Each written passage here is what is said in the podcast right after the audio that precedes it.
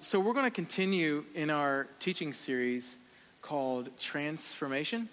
And tonight we're going to, uh, we're going to look at the second half of Romans chapter 12, verse 1. And uh, I'm going to go ahead and give you the title of this message. So, if you take notes, you want to start writing stuff down now, okay?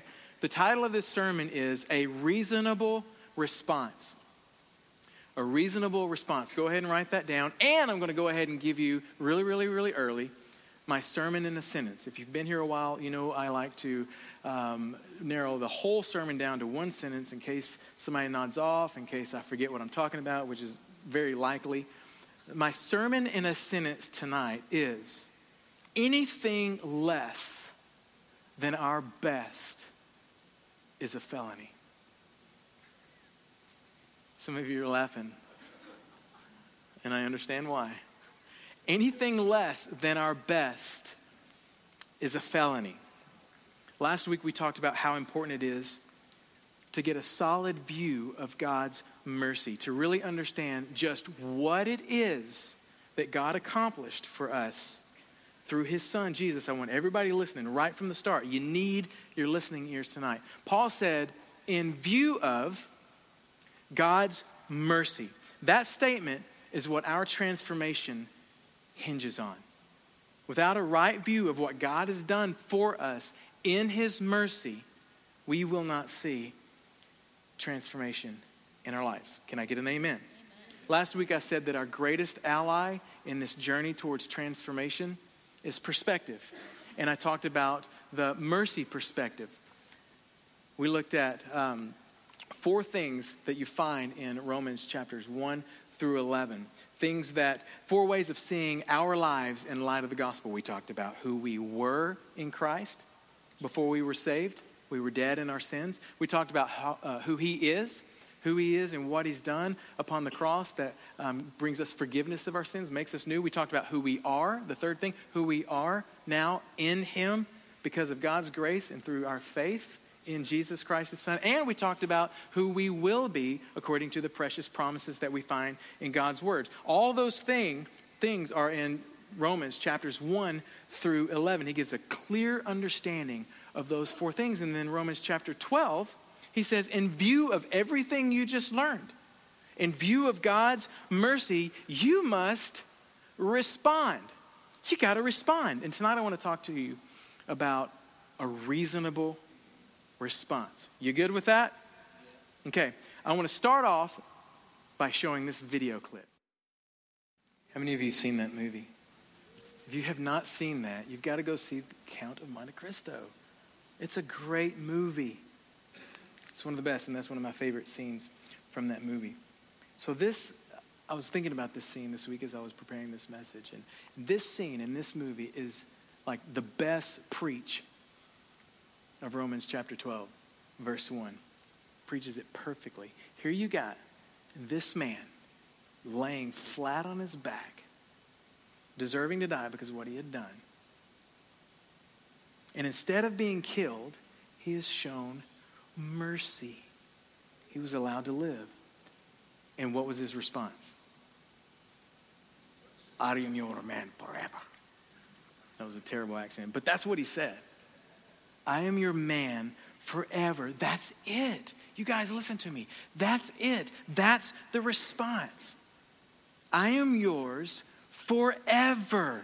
Look what Paul says. In view of God's mercies, offer your bodies as living sacrifices, holy and pleasing to God. This is your reasonable act of worship. This is a reasonable response this is the only response that makes any sense. And it's the only response that God has ever wanted to be worshiped. When Moses went to speak to Pharaoh, way back in Exodus, you guys remember? What did, what did God tell Moses to tell Pharaoh? Let my people go. We know that much, right? We sing songs about it, right? But he says, Let my people go so that they may worship me. God's one desire is that his people worship him, always has been. And listen, you guys, y'all listen. We get that. We know that. We've heard that. And yet, worship has been limited in the lives of believers to a once a week event, once a week service where we sing and we pray and we hear a sermon. Maybe we take communion. And obviously, those things are great ways to express our devotion to God. Please don't misunderstand me. But a church service, which is where people primarily express their devotion to God, practice their spirituality, only makes up a couple hours of the week where we do a few things in the name of God. But here's the thing worship is not about doing, worship is about being. You know, you can do right things and not be someone who really has a desire to please God. Isn't that true? And the opposite is true. You can be someone that really wants to please God and not necessarily know how to do it. Isn't that true? Look really quick at Matthew 19. You may already be there since I told you. Matthew 19 gives a perfect example of that. We're going to be here for just a second. Matthew 19, I want you to turn here because you may want to mark some things down.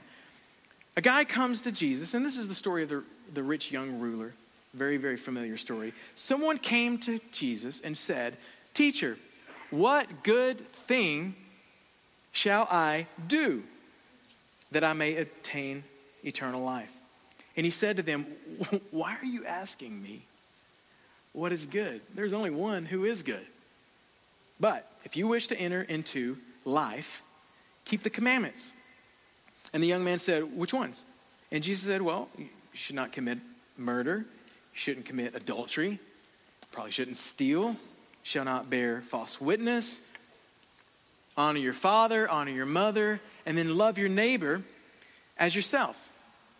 Now, let me pause and just say I, I have personally always believed that this is someone who actually has a relationship with God, that has a level of devotion to God. And even with this interaction, you can kind of see that. He comes to Jesus. First of all, that's a big deal. It's like Nicodemus. Remember? Nicodemus came to Jesus. He wanted to know. Nic- uh, Jesus told Nicodemus, You, you got to be born again. It was a big conversation that most of us are familiar with.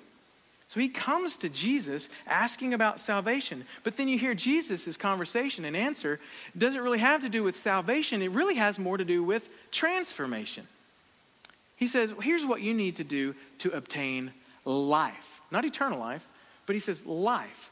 That in the original, it's, it's Zoe. It means vitality. It means fullness of life. It means a blessed life. Here's what you need to do if you want to have the fullness of life. And really, it's a picture, again, of sanctification, that transformation that we're talking about. So that's another reason I think this guy, he, he was hungry for God.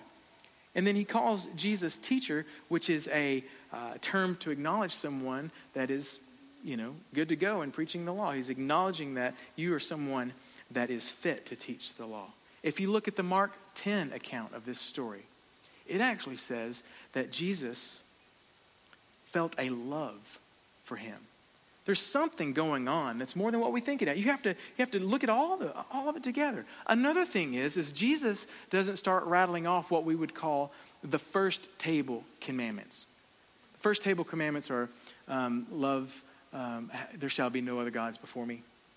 Um, you shall not worship false idols and things like that. What he does is he goes into what we would call the second table commandments, which deal with primarily our relationship with others. He talks about murder. You guys remember? Murder. Well, it's interesting. I'll look at this list really quick um, because most of these are areas that we need transformation in. So let's look at them real quick. Murder. I mean, at the core of that, that's talking about not holding on to anger. Adultery. Uh, having self control in the area of lust. See, these are all things that most of us struggle with one way or the other in the area of transformation. Stealing. You know what that really is? It's not being content with what we have and being jealous of what someone else has. Bearing false witness. At the end of the day, it comes down to this we are insecure. And we will say other things, things to other people or about other people to make ourselves feel better about ourselves. Am I speaking to the wrong crowd? No, this is honoring parents. You know, it's one way or another, it comes back to walking in forgiveness, doesn't it? right? So he gives this list, the second table commandments list. And listen to what the young man says. All these things I have kept. What am I still lacking?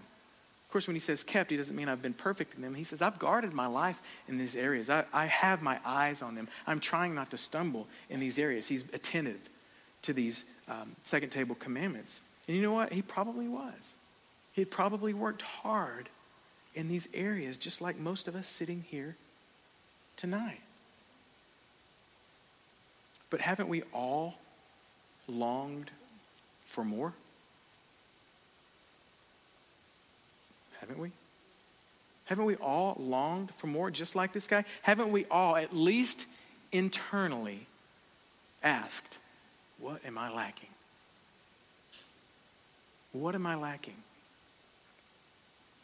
Jesus gave this young man a universal answer to that very, very personal question. He says, If you wish to be complete, if you wish to be whole, if you wish to be transformed, if you wish to be metamorpho, oh, we talked about that last week. You need to go listen to the podcast. If you want to be that beautiful butterfly, here's what you need to do go and sell your possessions and give to the poor, and you will have treasures in heaven. And come, follow me. Now, some have taken this conversation to mean that piety and poverty equals spirituality. That's not what that means. That's not what Jesus was saying. Jesus is teaching this young man, and he's really teaching us a foundation for worship, which is sacrifice. Everybody say it. Sacrifice. Letting go. Sacrifice. Philippians chapter 3. You don't have to turn there, it's going to be on the screen. Paul says, Whatever things were gain to me, those things I have counted as loss for the sake of Christ. More than that, I count all things to be loss in view of, he likes that phrase, doesn't he? In view of the surpassing value of knowing Christ Jesus my Lord, for whom I have already suffered the loss of all things. And I count them all. In other words, I count everything as rubbish so that I may gain Christ and may be found in him. He's saying, in view of God's mercy, as much as I value my own life, as much as I value my own preferences and my own comfort and my own opinion and my own desires, I understand that my reasonable response is to be for Jesus what he was for me selfless and surrendered. I am your man. I am no longer my own man. I am yours. What do you want from me? What do you want for me? There's this old thing, it's, it's really old. It's called the Wesley Covenant Prayer. I know at, at one time the Methodist Church used it in their liturgy uh, somewhat of a declaration. It's called the Wesleyan Covenant Prayer. You can go look it up. But here's what it says I am no longer my own, but yours. Put me to what you will. Rank me with whom you will. Put me to doing, put me to suffering. Let me be employed for you or laid aside for you exalted for you or brought low for you. Let me be full. Let me be empty. Let me have all things. Let me have nothing. I freely and wholeheartedly yield all things to your pleasure and disposal. And now, glorious and blessed God, Father, Son, and Holy Spirit, you are mine, and I am yours. So be it. Amen. Jacopo nailed it, didn't he? I am your man forever. I am your man for life. Listen, Jesus' request had nothing to do with this young man's possessions or money. It had to do with his heart. It had to do with devotion. It had to do with worship. It had to do with his view of God's mercy. It says that when the young man heard Jesus' statement, what Jesus said, it says that, that he went away grieving. He was sad, for he was one who owned much property, and he was not willing to let go of it. This is a sacrifice that he wasn't willing to make. It seemingly. He held back from God. He put his life first Is everybody with me? Instead of laying down his life, instead of giving the best of what he had, he walked away. And you know what? He probably continued to strive for excellence in the second table commandments. But he didn't address the area of best. Can I say that again? He didn't address the area of best. And as Vanilla Ice, who with his sage wisdom ushered us into the 1990s, said so eloquently anything less than our best is a felony. Now, let me define felony before you call me a heretic for using a line from Ice Ice Baby as my sermon in a sentence. A felony, by definition, is an offense a, of graver character than a misdemeanor. Okay? Most of us know the language. We're talking um, legal language here. Okay? Most of us are familiar with it. Some of us more familiar than others. Okay? An offense considered a misdemeanor might get you fined, it might get you community service, it might get you probation, it might even get you a year tucked away behind bars in jail. But a felony, a felony will put you behind bars for a significant amount of time. It may even get you put to death. I want you guys to listen to me very carefully. Last week we talked about the sacrifice of Jesus and how it was made to bring us eternal life. The punishment that he received on our behalf, even though he was innocent, he was treated like a felon. He was treated like a, a hardened criminal, and yet he didn't hurt anyone. His death, though completely undeserved, brought us life. Y'all remember that conversation last week? A reasonable response is to give Jesus the life that he died for, which is our very own. Right? Last week we sang a song called Living for Your Glory. In view of God's mercy, I offer my all. Take my life, let it be everything, all of me. Here I am, use me for your glory. And everything I say and do, let my life honor you. Here I am, use me for your glory. Y'all remember that? And we worship to it. We took communion to it. We lifted our hands, closed our eyes. Anything less than that puts us behind bars. Anything less than that robs us of life. It robs us of joy. When the young man heard this statement, he went away grieving. Listen, I'm not sure Christians really understand what happens when we hold back from God. What happened to Lucifer?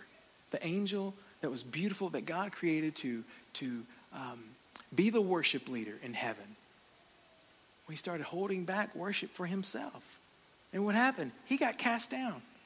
He got kicked out of heaven along with a third of his angels that were deceived. What about Jonah? God said, Jonah, go to Nineveh and tell them all about me. God, Jonah's like, I'm not going over there. Those people are crazy. And he went in the complete opposite direction. Where did he end up? In the belly of a fish. What about the New Testament? Ananias and Sapphira. Remember their story? Those guys held back in the area of finances. But if you look at the story of Cain and Abel, that goes all the way back, very, very, very early in the Bible, what you're going to find is this principle established. Go ahead and turn there, Genesis 4. We'll look at it really quick. Genesis chapter 4.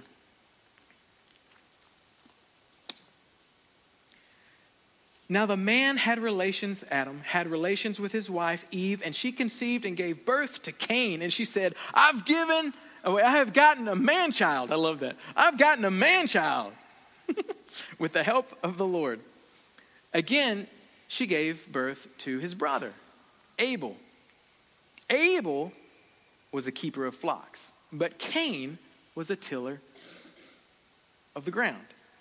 So it came about in the course of time that Cain brought an offering to God of the fruit of the ground, and Abel, on his part, also brought of the firstlings of his flock and of their fat portion. So you can see from the very beginning the idea of offering your first and your best as a sacrifice to God was considered a reasonable response to the goodness of God. You see it right there, right? All the way back.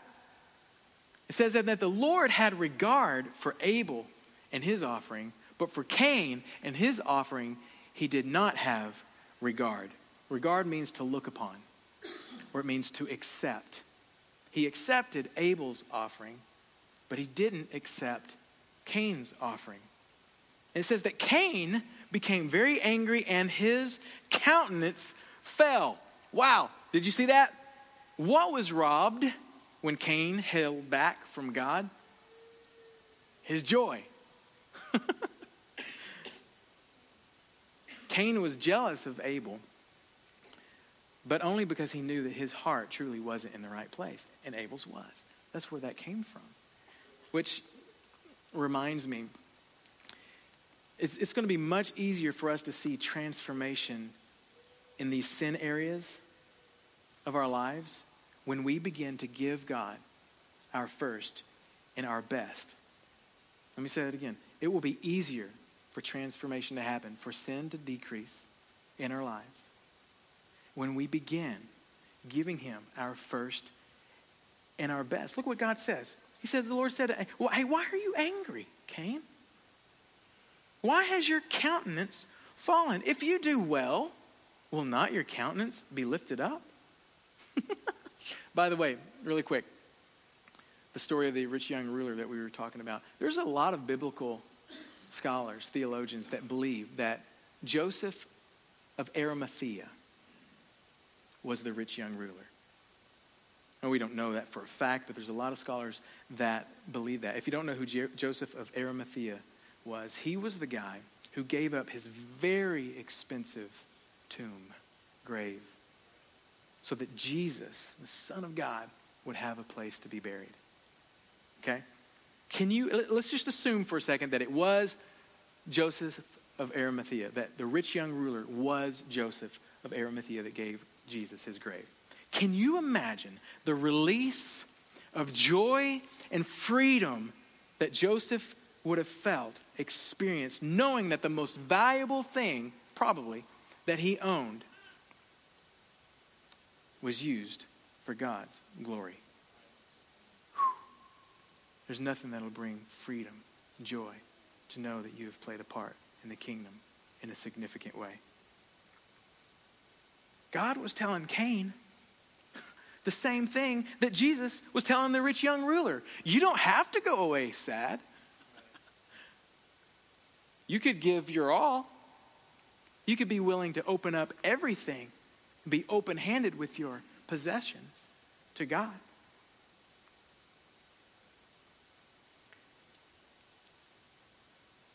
And God says, if you do not do well, sin is crouching at your door. And its desire is to have you. But you must master it. Now, I don't know if you call it that, but according to God's very own words, when we choose to hold back our best from God, sin takes control of us rather than us taking control of our sin. It's right there.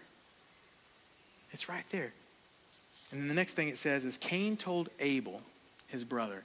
I got to be honest, I was telling Melissa this morning. I was reading over this again, and I'd never seen, I've read this dozens of times. But I never had seen this that Cain had a conversation with Abel about Cain's conversation with God. I'm going to go talk to my brother about it. Not a bad thing, a really good thing. But you know what Abel said to him. Dude, my advice would be give God your very best.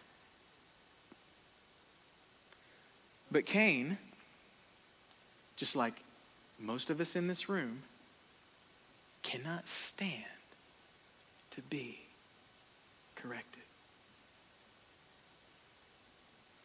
We say, hold me accountable, brother. But we have our fingers crossed behind our backs when we say it. We might as well just be honest and true and say, don't tell me what to do. And it came about that when they were in the field, this is the very next verse after their conversation, that Cain rose up and killed Abel. You want to know why? You can write this down. It's because he who holds back hates those who don't. Those who hold back will hate those who don't.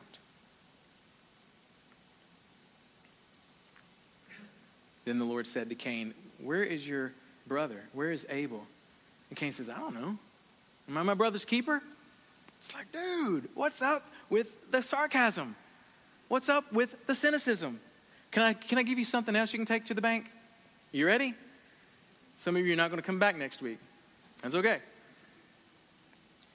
A sarcastic and cynical Christian is one who is holding back their best from God. You can take that to the bank. A sarcastic and cynical Christian is one that, one way or the other, is holding back their best from God. God says, What have you done, Cain? The voice of your brother's blood is crying to me from the ground. Now you are cursed from the ground, which has opened its mouth to receive your brother's blood from your hand. Now, when you cultivate the ground, it will no longer yield its strength to you. You will be a vagrant. You will be a wanderer upon the earth. Okay, I don't know if you caught it, but what was God's sentence to Cain? Well, basically, let's just narrow down. You're a slave. I just put you in prison. A life sentence of grief. Why? Because anything less than our best is a felony, it's an offense. Cain said to the Lord, My punishment is too great to bear. Behold, you have driven me this day from the face of the ground, and from your face I will be hidden. I will be a vagrant, I will be a wanderer, and whoever finds me will kill me. Do y'all like that? That was my dramatic presentation. So the Lord said to him, Okay, whoever kills Cain, vengeance will be taken upon him sevenfold. And the Lord appointed a sign for Cain so that anyone who finds him would not slay him. In other words, we don't know exactly what happened, but somehow God marked Cain and spread the rumor that don't kill him or God will kill you. Okay, so that's what happened. I love this because it shows that God didn't give up on Cain. Listen to me. God did not give up on Cain, the first murderer, and God didn't give up on him. What did he tell Cain a little bit earlier? If you do well, if you do well, listen to me. If you do well, will not your countenance be lifted up? Cain, will you not be blessed if you give God your best? Tony, will you not be blessed if you give God your best? Randy, Marvin, Ben, Weston, will you not be blessed if you give God your best? That's what God says to all of us. We look at we see it in His Word everywhere. Give God your best, and you will be blessed. Give God your best, and you will be blessed. I think Abraham is a great model of what God has in mind. Abraham, all the way back, all the way back, Father Abraham.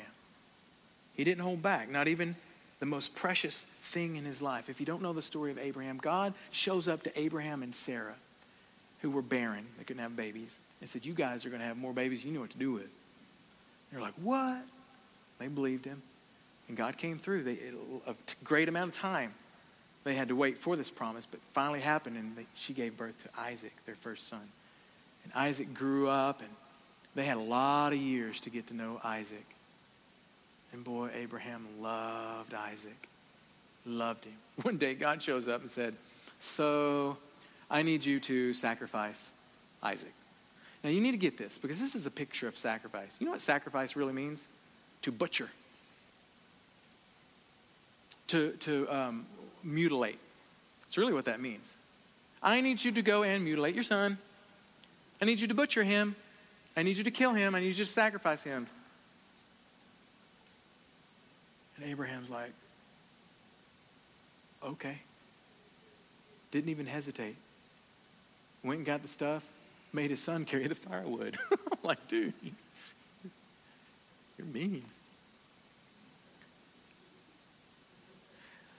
So Abraham puts Isaac on the altar. Who was big enough to say, Dad, we ain't doing this?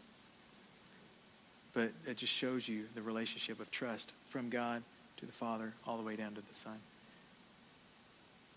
Abraham puts his knife, but at the last moment, God says, Stop. Now I know that I can trust you. I have seen your faith. I've seen your devotion. You are a worshiper indeed. And he provided an alternative sacrifice. You guys, this is amazing. This precious thing, really person, Isaac, was given by God's grace in his love and mercy to Abraham and Sarah. It, it was given to him, right? This is this you got to get this. What is what is what do you have in your life that is so very precious? that is so precious that it was not given to you by God. What do you have? Let's go through the list. I have my family, and I have my car, and I have my house, and I've got my toys, and I got my job, and I got my stuff. What in your life do you have that is so precious, so precious,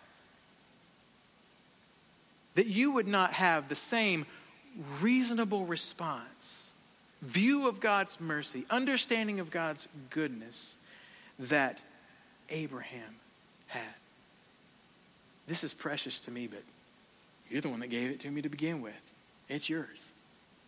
And I'm going to trust you with that. Listen to me, guys. It is completely unreasonable not to give God our best when He gave us His very best.